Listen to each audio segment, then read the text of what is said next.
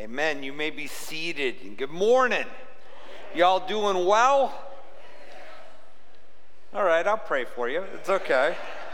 All right, life's, life's good. And uh, for those of you I've not met, my name's Steve. It's my privilege to be the pastor here. And uh, today we are back in our study of the book of Revelation. So if you got your Bibles, want to turn there, or maybe you have the Bible app. While you're doing that, I just want to mention just briefly again about baptism next weekend. Uh, so every once in a while, I mean, obviously, I have lots of conversations with people about spiritual journey. And periodically, as we're talking, uh, find out how they come to faith in Christ and all that. And I asked, well, when were you baptized? And they said, well, I was baptized as a baby. I said, great, wonderful. But like, when, when did you do believer's baptism? And they said, well, but I was baptized as a baby. And I said, well, again, that's great, but that's not believer's baptism right? So, you know, as a baby, great. Your folks had faith, but obviously you're an infant. So, and what we practice, what we see in the Bible, is that once you come to faith in Christ, you get baptized. And so, if you've not done that, if you come to faith in Jesus, you haven't followed him, it's that point of obedience, as, as Sean had mentioned. We would love to have you part. It's just such a great day of rejoicing. Plus, it's a, it's a great day to, to bring. Um, to bring folks, especially that are unchurched or maybe you don't know where they're at in their relationship with the Lord. Uh, we're going to obviously be sharing the gospel. It's wonderful testimonies, and so it's going to be a great day. And we look forward to uh, to being here next weekend. Let's read our text for today. It's verses seven and eight. Behold, he is coming with the clouds, and every eye will see him, even those who have pierced him and all the tribes of the earth will mourn over him. So it is to be. Amen. I am the Alpha and the Omega, says the Lord God, who is and who was and who is to come, the Almighty. So, if I were to say the word Maranatha, you familiar with it? Maranatha. Maranatha means our Lord comes. That's probably the best translation of it. It's actually an Aramaic word that we find that the early first century Christians used. Uh, probably mostly as a benediction, but maybe even as a greeting, but to encourage one another as they went through their difficulty. Maranatha. Maranatha, our Lord comes. Keep your chin up. Our Lord comes. Maranatha. We see it one time in Scripture. It's in 1 Corinthians chapter 16. It says, If anyone does not love the Lord, he is to be accursed. Maranatha. Doesn't that make you feel better about it? well, obviously, when Paul wrote that letter to the to the Corinthian church, and he's coming down the last few thoughts. Paul didn't write it in chapters and verses. Uh, I don't really think Maranatha he meant to be a part, right? He's talking about the, the idea of, uh, you know, you got to love Jesus, but now Maranatha, our Lord comes. Be diligent about what you do. It's an important thing. In fact, the very next verse is this that the grace of the Lord Jesus be with you all. That's that idea. Live in light of it. Maranatha, our Lord comes. It's at the heart as Christians of our two world view. Well, that's exactly what our text here is about. Behold, he is coming with the clouds, and every eye will see him. Even those who pierced him, and all the tribes of the earth will mourn over him. So it is to be. We have here again the promise of his coming. So when you think about it, so far, we're what? Eight verses into the book of Revelation we saw the title of the book. It's the one that you know, is given to us in verse 1 the revelation of Jesus Christ. We've seen the importance of the book. Verse 3, right? Blessed is he who reads, who hears, and who heeds these words. We, we've seen who wrote it. It was John. Who did he write it to? The seven churches uh, that are there in Asia Minor. We've actually looked ahead in verse 19 and we've already seen even the outline is given there. The, the outline is, right, the things you have seen, the things which are, the things which are take place. But when you get to verse 7 here, what you have is the keynote. This is the theme. This is what the book is about. Behold, he comes in the clouds. This is the book of Revelation. It is all about the second coming of Christ. Now, one of the things that is to me a little fascinating if you do a word study is he uses the word behold 25 times. Let me say that again. 25 times in the book of Revelation, the, this word behold is used. And when you start doing a word study, you see that most every time what John is introducing is what I would call a divine intervention. That God is stepping into history. God is stepping into the playing field. God is uniquely doing something. For instance, you see it in verse 18. Uh, well, in fact, what's last part of verse 17? Jesus speaking, Do not be afraid. I'm the first and the last and the living one, and I was dead, and behold, I am alive forevermore, right? The divine intervention of the resurrection, right? So Good Friday happens, everybody thinks it over, but God uniquely intervenes. Behold, I'm alive forevermore. You see it again here in uh, chapter 2 uh, verse 22. So he's talking to the church of Thyatira, and there's a woman there by the name of Jezebel, and she she's not living righteously, and God's given her time to repent. Verse 21, verse 22. Behold, I will throw her into a bed of sickness right? So, behold, intervention. I'm going to discipline. I'm going to deal with her, right? She's going along, going along. I've given her time, but behold, I'm going to step in. You see it in, in chapter 3, verse 8 to the church at uh, Philadelphia. He says, I know your deeds. Behold, I have put before you an open door. He just talked about how you have a little faith, right? They wasn't a really strong church, but behold, I'm going to intervene here. I'm going to open a door that nobody's going to shut. You're going to go and do what I've called you to do because I'm going to open the door and nobody's going to be able to, to keep you from doing that. You get to chapter 5 and you have that picture of the seven seal book. And remember, nobody could open it. And John begins to weep. And then an elder says, John, don't weep. Behold, a lamb, as it had been slain from the lion of the tribe of Judah. It's Jesus, right? Behold the intervention. You get to chapter 6, and he opens the first seal. Behold, I saw a white horse, right? It's divine intervention. This is the keynote. Behold, he is coming in the clouds. One of these days, there's going to be this divine intervention. Jesus is coming back. It's not just going to go on like it always has. Jesus is going to intercede, Jesus is going to intervene, Jesus is going to interrupt. He's going to show up. And now, what he does is he takes two Old Testament passages and he ties them together to speak about the second coming of Christ. Now, if you've been with us these last couple of weeks, the thing that I've told you is to understand the book of Revelation, you're going to have to go back into the Old Testament because so much, I mean, I what, 404 verses, 200, nearly 280 of them reference the Old Testament. Well, there's two references here. The first one is from the book of Daniel. And we're going to be in Daniel a lot during this time. In fact, you were with us a couple weeks ago. We put the picture of the statue, right? It, as God reveals to Nebuchadnezzar how all of history is going to play out. These four great kingdoms, but ultimately there's a stone not made with hands. Remember that? and it comes and it crushes the statue and now grows into a great mountain.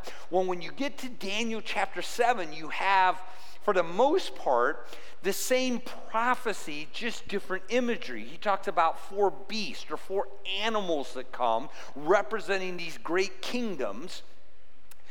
And then you get to Daniel chapter 7, verse 13. This is kind of the stone not cut with hands, but it's now in Daniel 7. And he says, And I kept looking in the night vision, and behold, with the clouds of heaven, one like a son of man was coming. And he came up to the Ancient of Days and was presented before him. And it goes on about how now he establishes his kingdom forever. Behold, he comes with the clouds. How did Jesus like to refer to himself? The Son of Man. That's what he was pointing at. That's what he was pointing at. But then he also now ties it into this idea here that and every eye will see him, even those who pierced him, and all the tribes of the earth will mourn. Well, that comes from Zechariah chapter 12. Last week, if you're with us, we're in Zechariah 4. Zechariah 12 says, In that day I will set about to destroy all the nations that come against Jerusalem. By the way, think Revelation 19. That that. And I will pour out the house of David and on the inhabitants of Jerusalem the spirit of grace and of supplication, so they will look on me whom they have pierced. And they will mourn for him as one mourns for an only son. And they will weep bitterly over him like the bitter weeping over a firstborn. They will look on me whom they have pierced. Now, let me let me just take a little aside here for a moment. You and I, they will look on him who he pierced. You know what we think? We think crucifixion, right? They nailed him to the cross. They pierced his, his hands and his feet with, with the nail. And then, just to make sure he was dead, they came and stick the spear up his side. But we think crucifixion.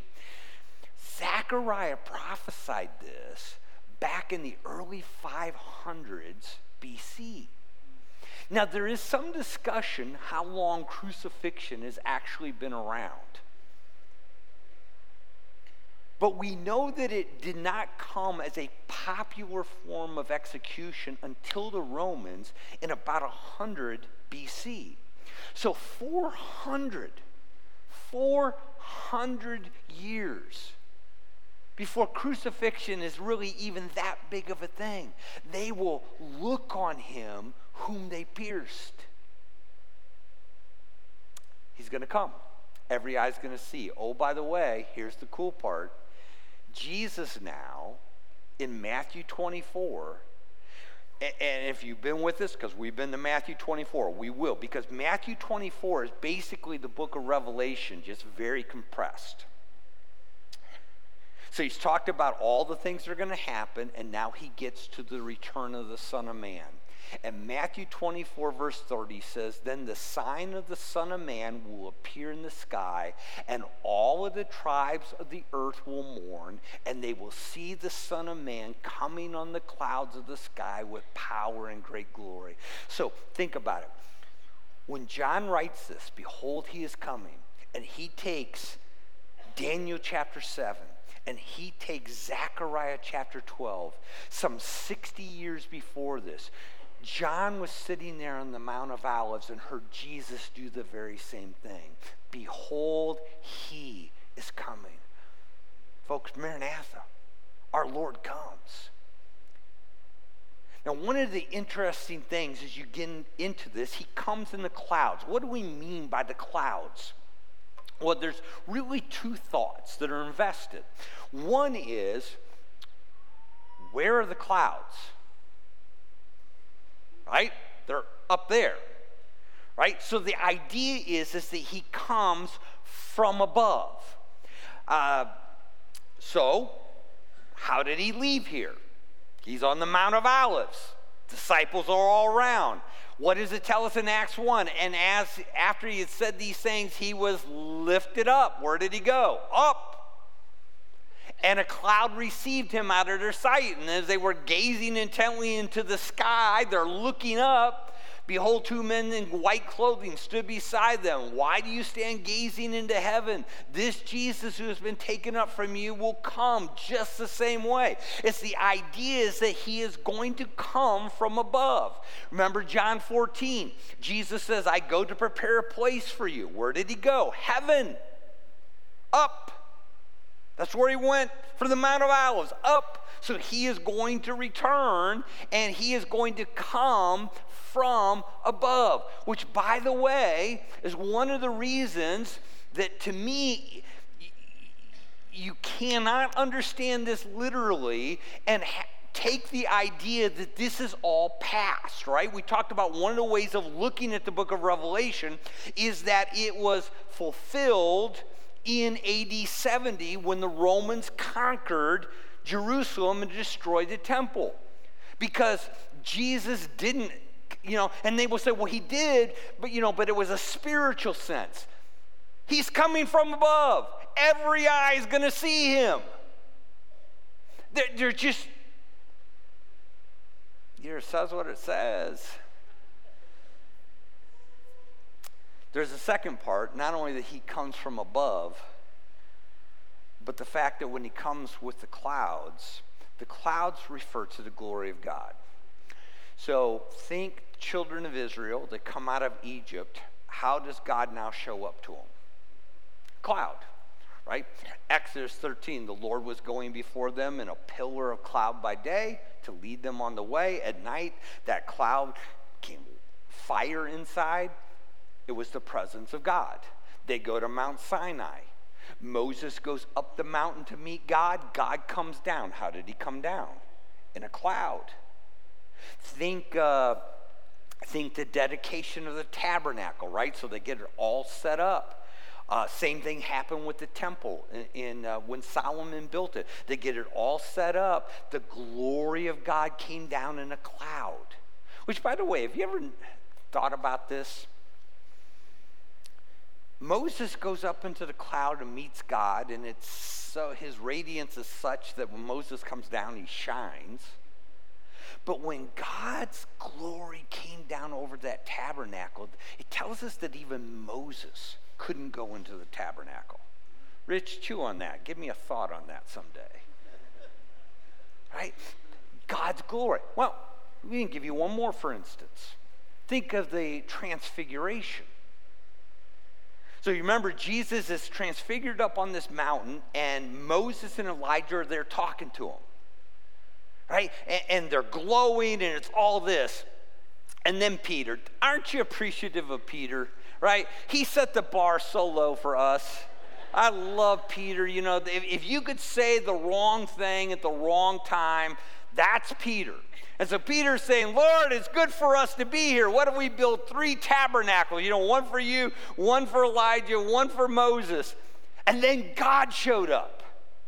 And it says, why he, speaking to Peter, was still speaking, running his mouth, a bright cloud showed, overshadowed them. And behold, a voice out of the cloud said, This is my beloved Son in whom I'm well pleased. Listen to him. Can I give you the Ingram translation of that? It's Jesus, you idiot. Don't worry about Moses and Elijah. You have the Son of God here. Listen to him. But how does God show up? In a cloud. Behold, he is coming with the clouds Jesus is coming back as the Son of God, the King of Kings, Maranatha. Our Lord comes. Not only that, but there's an interesting phrase that's really easy to kind of miss, but behold, he is coming. Jesus is the coming one. So when you think of the term Messiah, what they were looking for in the Old Testament, what Messiah basically meant was the coming one, the anointed one, the one who was expected, the one who was promised. Do you remember when John the Baptist, right? He sees Jesus, he comes to be baptized, he says, Behold the Lamb of God who takes away the sin of the world. But then John gets thrown into prison, and Jesus doesn't really go and start doing anything. And so John started having some second thoughts. And so he sent some of his disciples to Jesus with this question Are you the coming one? Are you the expected one? Are you the one who was to come? It's the, it, it's the Messiah. That's what it means. And even, we sometimes miss this because, again, it, it's subtle, but Jesus is coming into Jerusalem at the triumphal entry, and they're singing out their praises, which, by the way, is from Psalm 118. What did they say? Hosanna to the Son of God, blessed is he who comes in the name of the Lord. Messiah, the expected one. Behold, he is coming. Maranatha, our Lord comes. One last thing before we move on. He is coming. It's, it's an interesting twist in, in the Greek to tenses. And I'm, you know, I tell you all the time, I'm not a Greek scholar. I'm not playing one this weekend either. But the word there is in the present tense, but it's with a futuristic view. The idea is he's already on his way. Uh, remember, we looked a couple weeks ago at the verse that says he's at the door, right? He's near.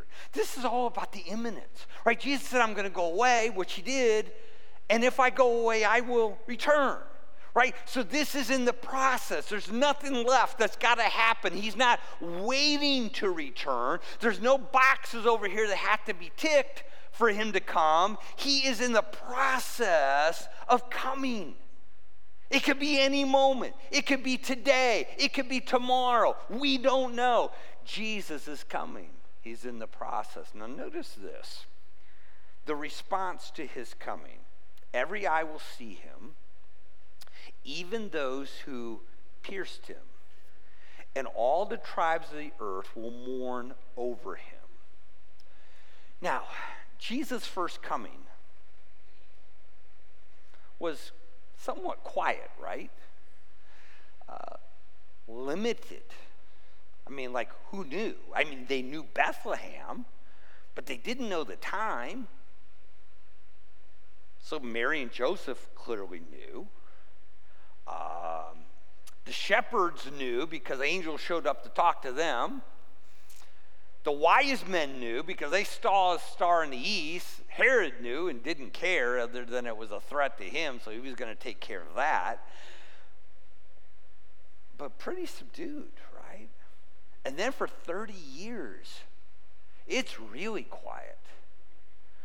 I remember hearing guys saying, you know, why didn't, you know, you got the Son of God. Why didn't somebody write something down for us, right? You know, what did he do? We don't know. Except for when he was 12 years old. Ah, but not his second coming. His second coming, every eye's going to see. Everybody's going to know. His second coming is not going to be a surprise. Folks, think about this. There's not anybody who's going to miss this, right? Sometimes we miss things. I, uh, uh, you know, you know, many of us kind of miss. You know, uh, if you remember back in November, we had an election, and we all woke up the next morning to go see who won, right? And we didn't know, right? And then you kept having to go through. Uh, have any of you been paying attention to this uh, uh, Asbury revival? Taking place. Isn't that cool, right? And, you know, wouldn't it be so awesome if, if God would, would start moving in our country for another awakening to our young people, which would be great. And you kind of hear these stories about it spreading to some others. But I'm reading this story and I'm thinking, oh man, that's so cool. And I look, you know what? It's four days old. I didn't know, right? I just saw it now. Nah, that's not how it's going to work at Jesus' second coming. Jesus' second coming, everybody's going to know in the moment. There's nobody who's going to wake up the next day and go, hey, what happened? Jesus, every eye will see. Well, how does that happen? I don't know. I, I Jesus could do it a lot of different ways. Maybe it's the fact that as the earth rotates, every eye's going to see. There's nobody in the deep, darkest part of Africa or the most remote island in the world is not going to know that now all of a sudden the King of Kings has returned. The world has ceased to exist in that moment the way they thought it was going to, right? And what does it say happens? They mourn. They mourn. It's an interesting word in the Greek. It came in time to mean and to reference people, pagans, who going through grief would begin to cut themselves. They would mourn. They're, they're, this is about an intensity in their life that they'll, they'll mourn. Now, you think about that, you and I, and we think about the coming of the Lord and we kind of get excited, right?